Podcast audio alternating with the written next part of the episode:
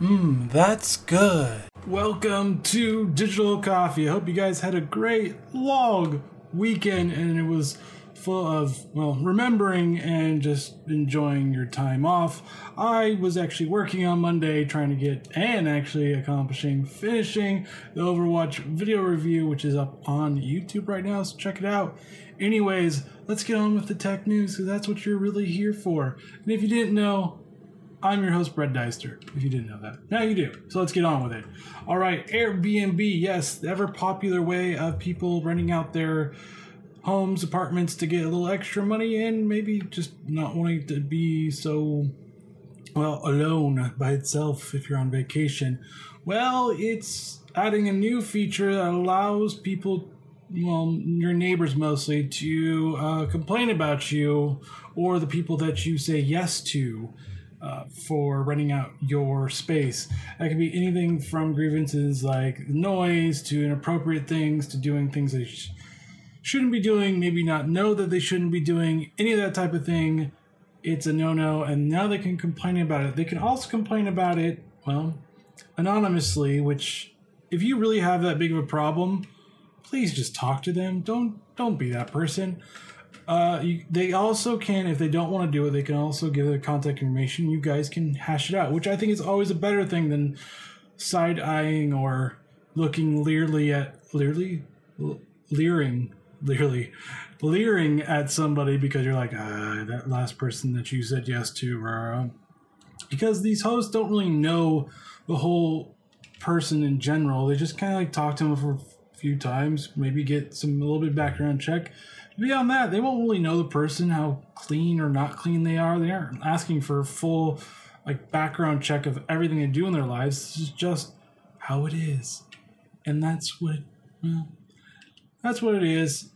I'm not really in favor of this because I just feel like it's a tool to troll easily, and also it just feels like an, an, an vendetta against somebody if you just don't like your neighbor. Anyways, you you could just whine and complain about them, but it's there for somebody's enjoyment, maybe.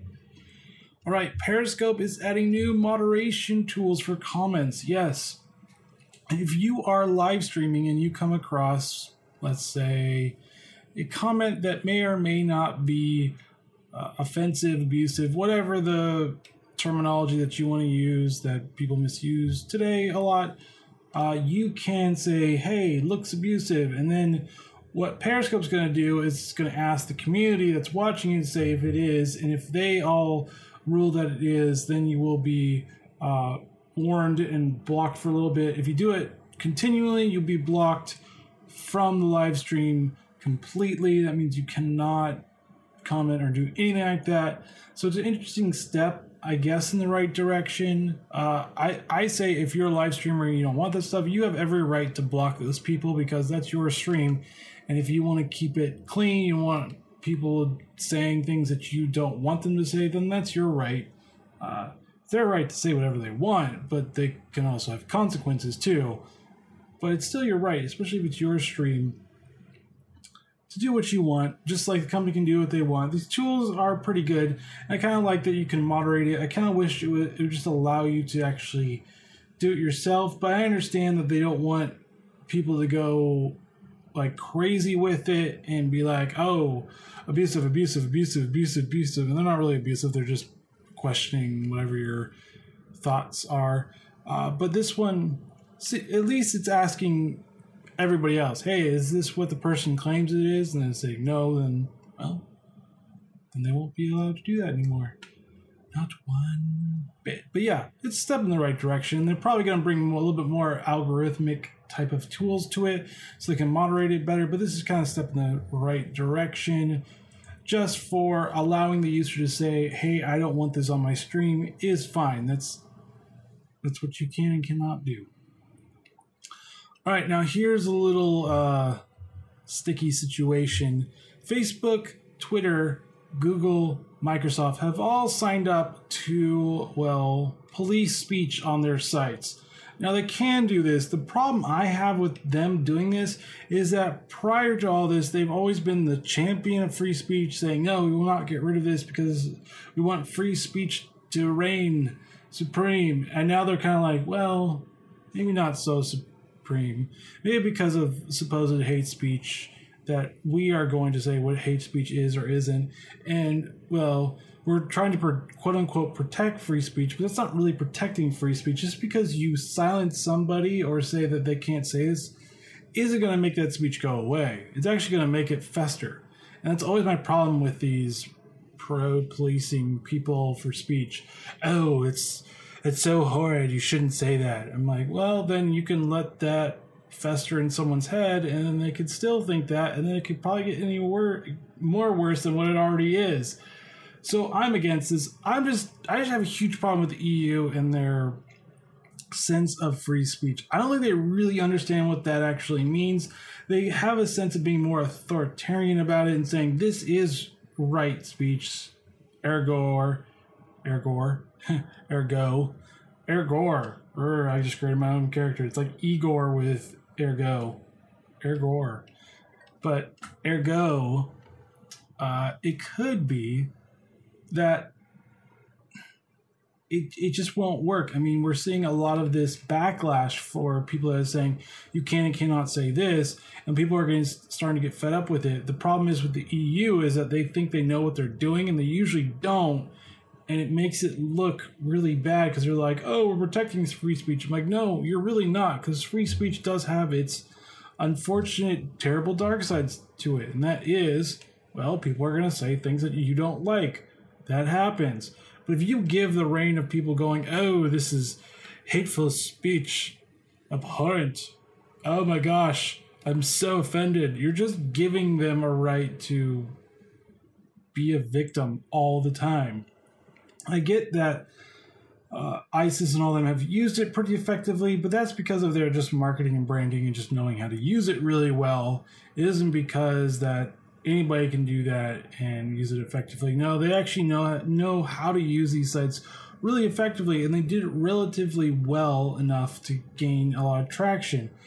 Now, for those types of things, then fine, yeah, you can block them and silence them if you want to. But if your company has, well, use that bedrock of we are champions of free speech. We want all speech. Come here, speak. We don't care what you say. And then go, well, and this is like years later, well, not really. We don't really want free speech. You can say this, but you can't say that. Then you're really not going on your principles. And I get that that it changes over time. But if you're going to be the champion of free speech for your early days and then all of a sudden about face because, well, it's a popular thing to do, then you have a problem here. Facebook, I get it. You're a company. You can silence speech if you want to, but don't claim that you're fighting force free speech when you're silencing it too. That's just stupid. That is unethical, and you should probably change the way you're you're talking about it. Especially Twitter as well. They've done the same thing. Has Google done it? in kind of, sort of, but not really. They haven't really been that gung ho about free speech and how it should be protected. I think they do understand it, but they're they haven't been as vocal as Facebook and Twitter has. And that's my problem with it is that these companies in the United States are going to fight for encryption, free speech, and all that stuff. But in the EU, well, not really. We don't really care that much. We're just going to, you know, cow kowtow to whatever the government is going to say because it's going to ruin our business. But that's the thing is that they'll champion it in the United States, but once they're out of the United States, well, maybe not so much. Maybe we won't really champion that much. Maybe we'll just pretend that we champion at, at the United States, but not really anywhere else because why would we want to do that? That's just weird. It's just bad for business. If you're going to be that way, then just say you really aren't for free speech and just end it. Just do not lie about it and think that I mean, you own a social media. You know that whatever you say is going to stick and it's going to be there for a while. Now, people may forget about it because that's what people are. And we're always looking for the next outrage. And I'm not really outraged about it. I just really want them to be clear. Look, you're not for free speech. Let's be honest with you. You're a business. You're a business that wants to stay in business, and you have to be in business with a bunch of different countries that have a bunch of different rules, morals and different societies, so they may not agree with free speech, just like United States has free speech in the Bill of Rights, not the Constitution. Constitution is something else. It's the Bill of Rights. People go, it's in the Constitution. I'm like, no, it's actually in the Bill of Rights, which is a separate piece of paper. But anyways, let's digress from that because I could go on for longer than I should, but just about that.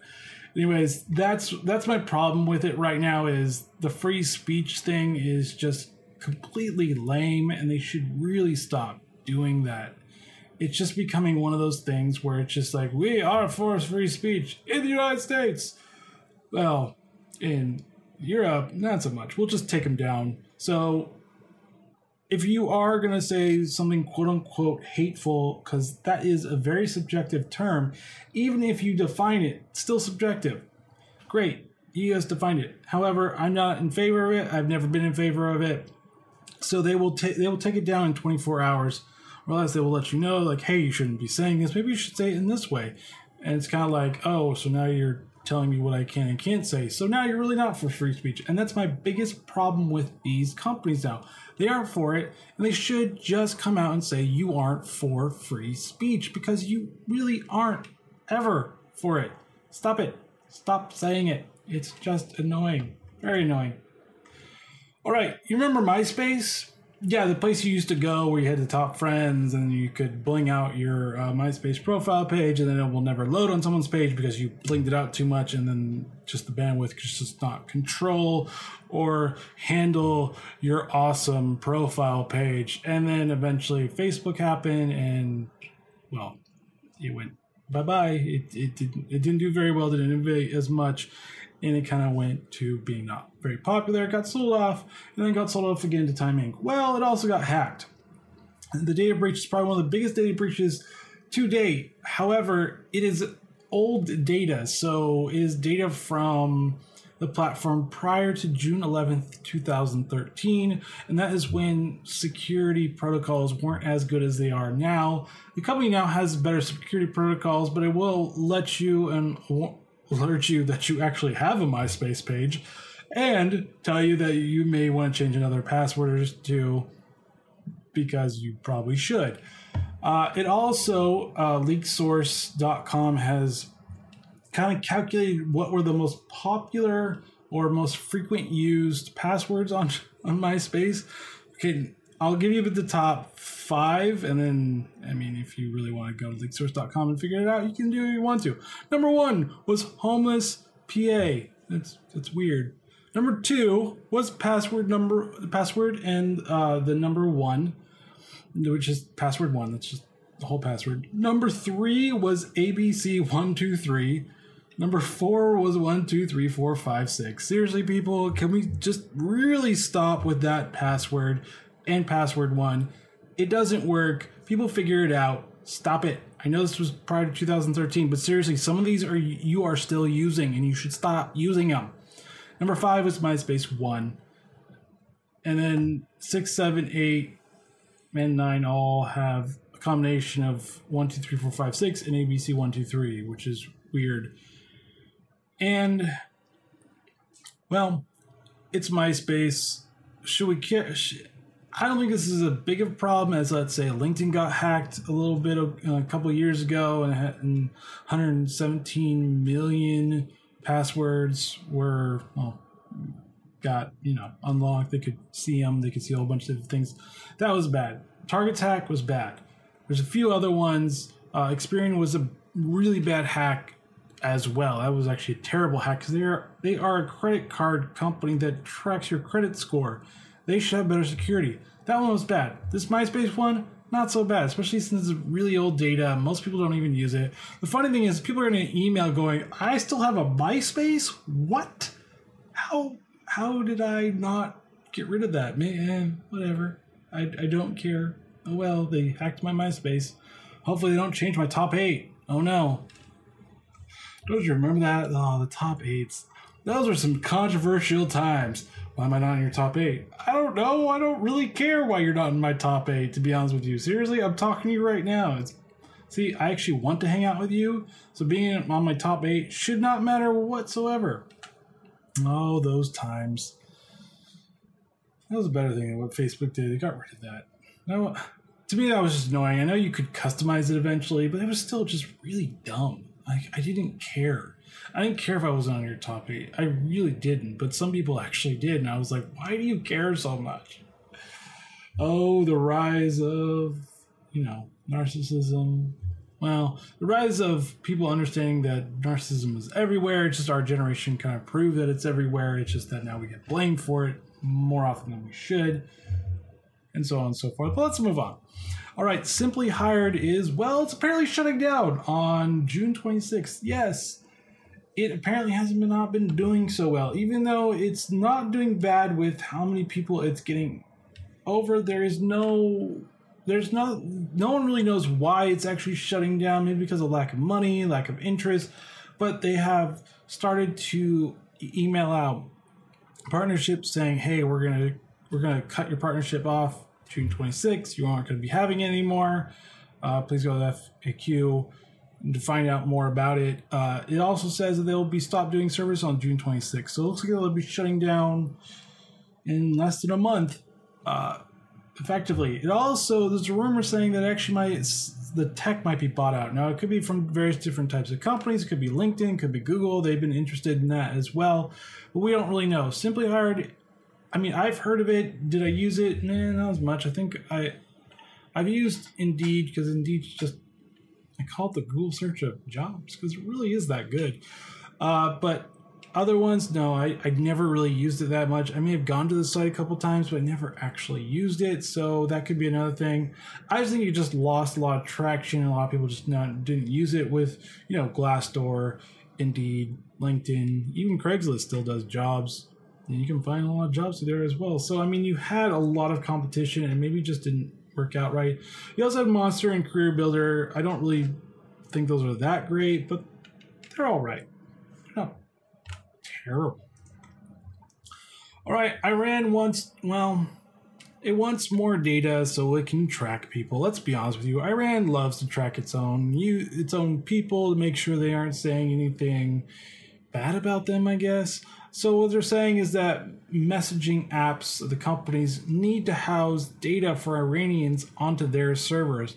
The problem is with a lot of these uh, apps now for Iran is that a lot of them are doing end-to-end encryption and uh, WhatsApp, which a lot of people use, uh, the company can't actually read what's going on. So if I was in Iran, I would probably use WhatsApp the most. Uh, Telegram, you can't do that, but you have to do kind of whisper secret messages. Uh, so that's another thing for them to figure out as well because what they're trying to do is they're trying to, you know, just make sure whatever they're just trying to spy on you. Be honest with you, they're a little bit more upfront about it than the United States is, but they're just trying to spy on their own people, make sure that they aren't saying anything that is deemed unworthy or whatever else that they can come up with. That's what they're trying to do. That's that's to be perfectly honest with what they're trying to do. The problem is is that if a lot of these companies are ended encrypting their own uh, security protocols or their own messaging services, then Iran can't really do anything about it. I mean, they could force the company to do it, but the company's like, "Hey, we we can't even read it," and that's that's the thing with WhatsApp. They can't read it at all. So Iran could be in trouble regardless and still be a losing battle. And I think it's going to be a losing battle for a lot of these places for the most part. Uh, I think that with the governments trying to create backdoors because no backdoor is ever left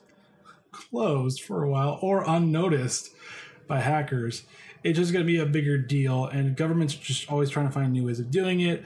I am never in favor of this. I think if you want, if you are really trying to spy on your own citizens, you have a a, a very creepy problem. It's it's well, you have also have a trust problem. So Iran has a trust problem with its own people, which is weird because, well, it's just weird. I mean, to be honest with you, if you don't trust your own people, you should not be in power. But the fortunate thing about all these regimes is that these are the people that are going to be in power because they don't trust people, and they get rid of those people that they don't trust. And usually, the intellectuals, all them will get well, targeted and killed, usually, or put in prison and brutally beaten, usually. Uh, so this is going to be interesting to see what happens. I think a lot. I think once this news comes out, what's going to happen is a lot of these messaging services are going to just turn on indefinitely ended encryptions, and Iran is still going to have a problem with trying to get the data from its users because the tech companies have outsmarted them once again. Usually happens with governments. They go, "We want this," and they're like, "All right, flip it on." Well, that's figuratively. I mean, it's probably there's a lot of code going on, but turn it on. All right. Well, here you go. Well, we can't read it, so have fun trying to decipher this. And they'd be like, "Dang, word it again." All right, there's a new study about apps, and it says that one in four people abandon mobile apps after only one use. That's right, is that we don't really use that many apps. We only use a handful of apps, and we only use them of maybe less than 11 times. That's depending on the app and it's depending on the habit that you have with it. And I can attest to it. I've got a lot of apps and I may open a handful of them every once in a while, but it's not very often. Uh, so it has been going up with uh, app abandonment a little bit. It's about uh, it's about twenty three percent, but it's not. But it it was twenty percent, and then 2015 went to twenty five percent, then it went a little bit up to twenty three percent. So it, yes and no, it's a good thing, kind of, sort of, but not really. Um, app retention, now that's a different thing where it was 34% was in 2015, and then 38% of app retention was in 2016, which is kind of a good uh, indicator too. Uh, now the problem is is that the 11 mark 11 times mark or less is the mark that a lot of app companies are now going to have to get over the barrier for but however, Google has released a lot more tools to you know engage with your users again and try to get them to use your app more often, and that's a great thing. Uh, and that's what needs to happen because a lot of these app developers don't have that type of resources and tools. So Firebase could be a really good thing for you. Another thing is uh, app retention. So apps uh, using in-app messages a lot more retention rate than non-use than not using in-app messages. So thing is use in-app messages because you'll get a lot better retention rate, push notifications. Like I said, remind people to come back every once in a while. Don't overdo it. Do it probably once a day is good enough. If you do it more than once a day, you're gonna piss people off. But yes, back to your app is the best way of doing it. And so find out ways of doing that. Always be always be marketing, always be having little deals if you do that type of in-app purchases. Just remind people, hey, this is your top score. Maybe you should try to beat this. Those types of things of just little nudging will help you know make more retention out of your app and hopefully make you a little bit more profitable because right now is we're kind of in this low doldrum of app cycle and app development because a lot of people don't use a lot very many apps anymore and the golden age of app development is kind of over. We're kind of in that little doldrums. Now there is a, some good news. Uh, Android or Google, I should say, released uh, some a little bit new updates in I/O, especially with Android Instant apps, where you can just go into the app without installing the app and kind of look at things, and app developers can modularize their app so uh, they users can use it. And if they want to install, that's a way of doing it. And I think that's a better way of using app development, and it's a better way of just getting more people to actually use it in little small bites because that's what's going to happen right now. You're going to have to kind of like lure them and be like, hey, you tried that app a little bit. How about installing it? Yes, you know you want to. You know I want to install that app. And everybody's like, uh, all right, yeah, I actually really want to do it. Okay. Uh, but yeah, that's what that's what it is. It's not really looking great for app development right now, but I mean, it had its glory days in the beginning. Uh, we're kind of in this transitional phase, I think, of figuring out how to make app installs a lot less time consuming, and uh, Google has been at the forefront of doing that, especially with this last IO of uh, dynamic links and making sure that depending on which platform you're on, you go to this the right one and not having to go press this one or press this one.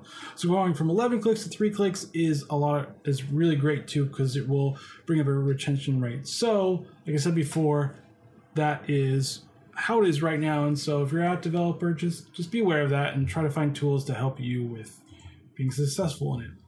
All right, Google has, well, updated with Project Soli uh, 2.0. Now, this is an interesting thing because it uses radar for wearables. So, gesturing and all others, all those other things could be a little bit more implemented better, be used a lot better. Maybe new gesturing that we haven't seen before can be implemented, but it has a potential to impact not just smartwatches, but the Internet of Things altogether with uh, radar technology. Now, the thing about this is when it's taking so long to get it out is two things. One, has to be small enough to fit in something really small, like a smartwatch. Uh, two, it had to have uh, a way to uh, be powered, but not enough to kill someone's battery in well, a couple hours or even a couple minutes. And three, it just had to be implemented well enough, and the radar technology be great enough to actually use uh, well. So it looks like they kind of figured out a lot of these hurdles for the most part, and now they're ready to you know give out developer kits. So it should be interesting to see how smartwatches are going to use it and how much better they actually could be in the future. I'm looking forward to seeing what. Uh, smartwatches or wearables are going to be able to use with radar. Yes, we'll be able to, you know, have radar on our shirts or or watches and be like, "Oh, there's someone nearby." I can't read radar because I never have before, but I don't know. It, it just gives me a little green dot and it blips every once in a while, and I don't really know what's going on here. No, but it's gonna be. It's not really gonna be that, but that'd be really funny. Uh, someone's over there somewhere. I don't know how far they are, they're there. They're they're over there. So go get them. Uh, no, but it actually could help also with tracking people, especially if they're lost radar is always a way of tracking people. Uh, so that's another downside as well because maybe you just don't want to be tracked. So wearables and all that stuff might not be for you. Uh, but for gesturing and this ability to use it for cars, homes, beyond just smartwatches could be interesting implementation. It looks like a bright future for wearables more than smartphones. I think smartphones are great and they're, they're still getting better. There's still room for innovation, but they may have already seen their best days ahead of them unless we can figure out unless companies will bring out uh, foldable screens which i think is the next wave of it is having foldable screens so you can have actually bigger screens when you want to and smaller screens when you don't want it. Actually be a great thing as well. But we'll see. We'll see what happens with all that. Now here's a weird thing that i saw and i don't really understand why this company's getting into it. Apparently atari is getting into internet of things business uh, with a partnership of sig Fox. And Sigfox is getting into the Internet of Things and is actually doing a pretty good job. My problem is Atari isn't known for that. It's known for gaming, specifically gaming. It's like one of the first companies to make a, a popular consumer console product and then to completely kill the gaming industry in the 80s with ET, and then coming back in the 90s and early 2000s with a lot of great games, and then kind of killing itself again uh, being sold off time and time again. So it's just trying to find a better business, a new business model because it's not working for them right now.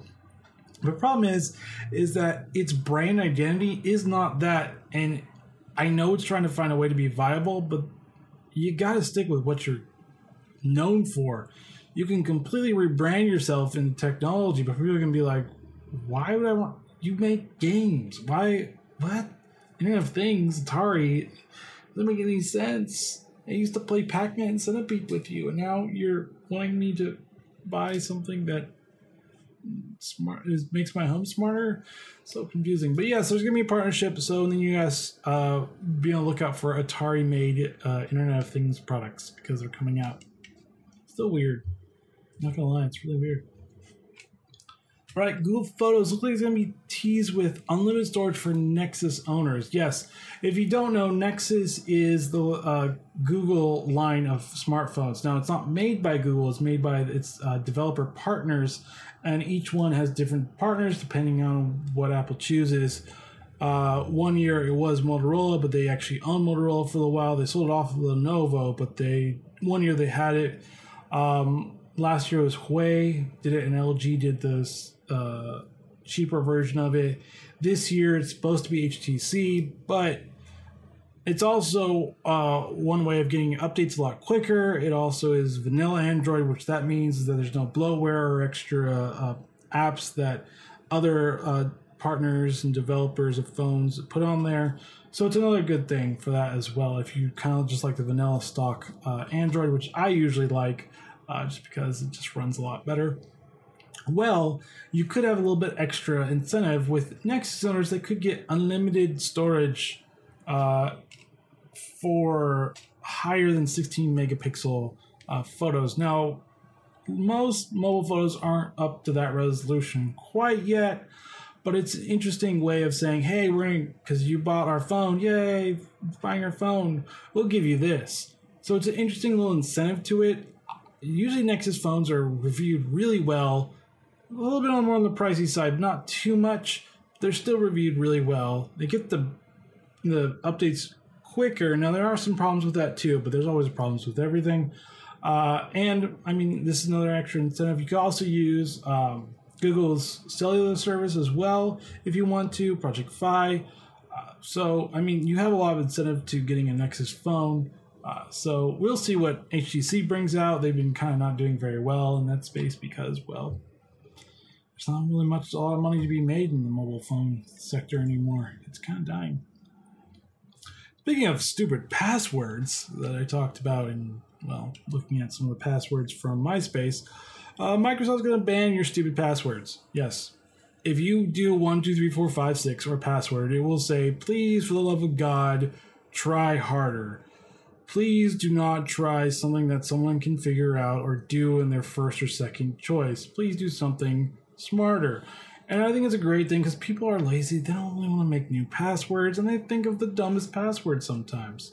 I don't understand why they think of the dumbest passwords, but they actually do think of the dumbest passwords. So now, instead of uh, just allowing people to make weak passwords, Microsoft's going to be like, hey, look at this is not that strong of a password. You might want to change it. Uh, it's going to be in partnership with Azure AD Identif- Identify Protection Team, and it's going to be updating with weak passwords. So be sure that you do a strong enough password or use LastPass or the other ones that are out there as well. I like LastPass, it's really good. I usually recommend it. I use it. I use it. I like it a lot. A lot, a lot. I like it a lot. Yes, passwords. It's always fun. All right, more on the Microsoft front is that, well, looks like uh, people that are using Windows 7 Windows 8 are afraid of just Microsoft updating them without their knowledge, and so they're actually disabling critical updates instead, which could be detrimental to their actual computer. Now, I don't think it's right for what Microsoft is doing. I also don't think the hate for Windows 10 is actually really all that, well, it's not really. The arguments I've seen aren't really that great for it. It's just people like what they like, and let's be honest with you, that's what it really is mostly about. Is that they just don't like it. They keep on saying about privacy, but usually when you ask people like, "Well, you're on social media, are you on did you have an email address on popular sites? And they say yes. I'm like, well, then why, why are you making this argument? Because you're already being tracked in general. So that's usually my thing about it. Windows 10 is, for me, a lot better. I've enjoyed it quite a bit. I have no problems with it so far. Uh, it's not really been a big deal for me. I I mean, there's been some little weird things that it boots back up again when I shut it down. I'm like, I just shut you down. But beyond that, it's not bad. Now, the other problem is, is that it doesn't really Microsoft's update requirements doesn't really accurately check your system. So things that your system is good enough for Windows 10 when it actually really isn't. So that's another big problem because that's what I think that's where a lot of people run into problems with it is that Microsoft goes, "Oh, it's ready. Yeah, you can use it." And then it's tons of problems. It's bad enough. I mean, I've seen some people say, well, it doesn't have Windows Media Center. That's just a terrible program, anyways. And you can find other ways of watching DVDs. VLC, there's a lot of free pro, uh, programs out there that you can do that. So to me, that really wasn't that great of a. Some of them aren't really that great of arguments. It's just, let's be honest, you don't like the program. It's new, it's a little bit different so you want to install it, which is perfectly fine. But don't give me the whole privacy thing when you have an email address and you're on social media because you aren't, there's not really much privacy left you have because you voluntarily already did it. I do it. I understand that part of it, so I'm not fully against it. However, I'm also not fully in favor of Microsoft just, you know, bum rushing this thing in and making people wary of updates because they, they may or may not get Windows 10 update. Plus, just clicking the X mark and that being uh, I agree to this is not ready to do it. Microsoft. I mean, seriously, you have to be okay with people not wanting to upgrade. I get it. The Windows uh, Vista XP fiasco was pretty bad, but people didn't want to upgrade to it. And then you got Windows 7, but people still didn't want to upgrade to Windows 7, even though it was a better operating system than XP. People still didn't want to do it. So this has happened time and time again. You're just gonna get people that just don't want to do it for whatever reason, and whatever reason they have is a very solid argument for them. That's all I'm gonna say about that. But yeah, it's kind of dumb that they've made people actually do that.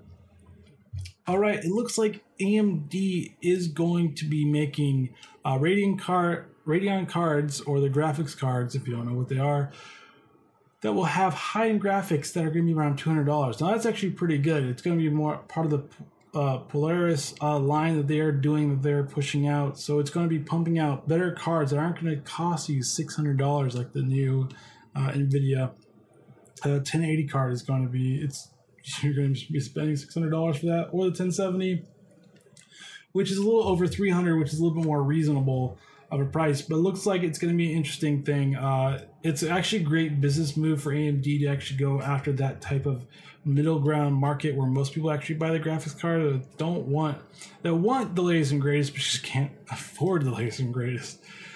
So yeah, I think it's a great thing. Uh, now they kind of uh, one AMD employee kind of showed a picture that probably shouldn't have shown about it running FreeSync and Doom together. So like I said, it should be interesting. Plus, with the new uh, VR systems coming out, it's even more imperative that graphics cards be really great in power consumption, but also really great on you know rendering those graphics and not uh, costing a lot. So this is just a really great avenue for them to actually take, and it's a really nice approach, and I actually kind of like what they're doing with it. Now, NVIDIA will eventually release uh, the 1060, which will probably be more of the budget wise uh, for their cards and more of the middle ground as well. But I mean, AMD, if AMD strikes first, they'll kind of get some of the the market away from them, which is great because there's really only two companies that are making graphics cards. Yes, you can say, but Asus makes it. Yeah, but Asus makes it from AMD or NVIDIA's architecture, and all the other ones do the same thing. So it's not really uh, all these different companies making different graphics cards. It's just two companies making graphics cards, and the other companies just kind of using whatever they're using off of it, and licensing deals obviously for it as well, because the companies want to cut off that. Yeah, they do. Uh-huh.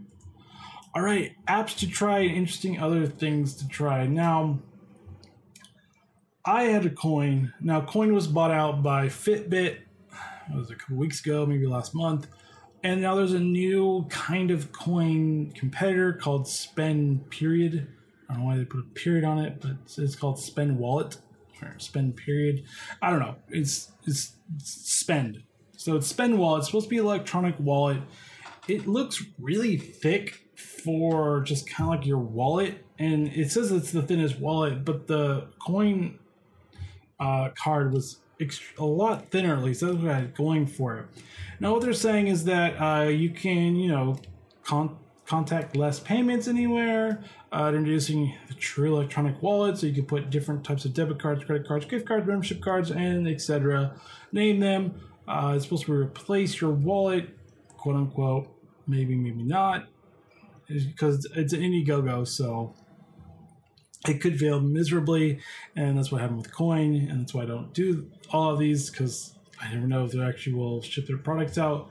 Uh, it will have a proximity alert, which Coin already has, security passcode, so protect your card data will have a passcode or fingerprint reader, so you can do a passcode, which is kind of nice, and bank level encryption too. It's 256 bit encryption, which is great.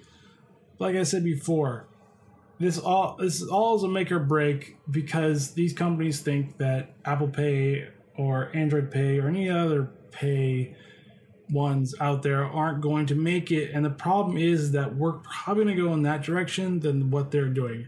I'm not saying that this can't be actually a really cool thing but i think an electronic wallet would be better suited for making an app and doing it that way than making a whole little thingamajig. I know that's, that's very techy basically electronic device to put different cards in you might as well just you know outbeat Android Pay or one of those instead of actually making a physical type of card. I think that's going to be obsolete soon. I don't think this is going to work out. But if you want to try it out, I'll, I'll put the link in the description and you can see if you really want to do it. All right, are you one of those people that is really, really just freaked out about government spying on you? Well, Tor has updated with browser 6.0. Yes, now you can browse the internet anonymously supposedly. I mean, there have been there have been no problems with it, and it's not really as anonymous. Maybe they've fixed the problems with it. Because Tor is a way of doing anonymously and making sure that well, those nefarious nefarious groups aren't going to you know get you. So it is available for Linux, Windows, and Mac. If you want to do it for any one of those, uh, and go ahead.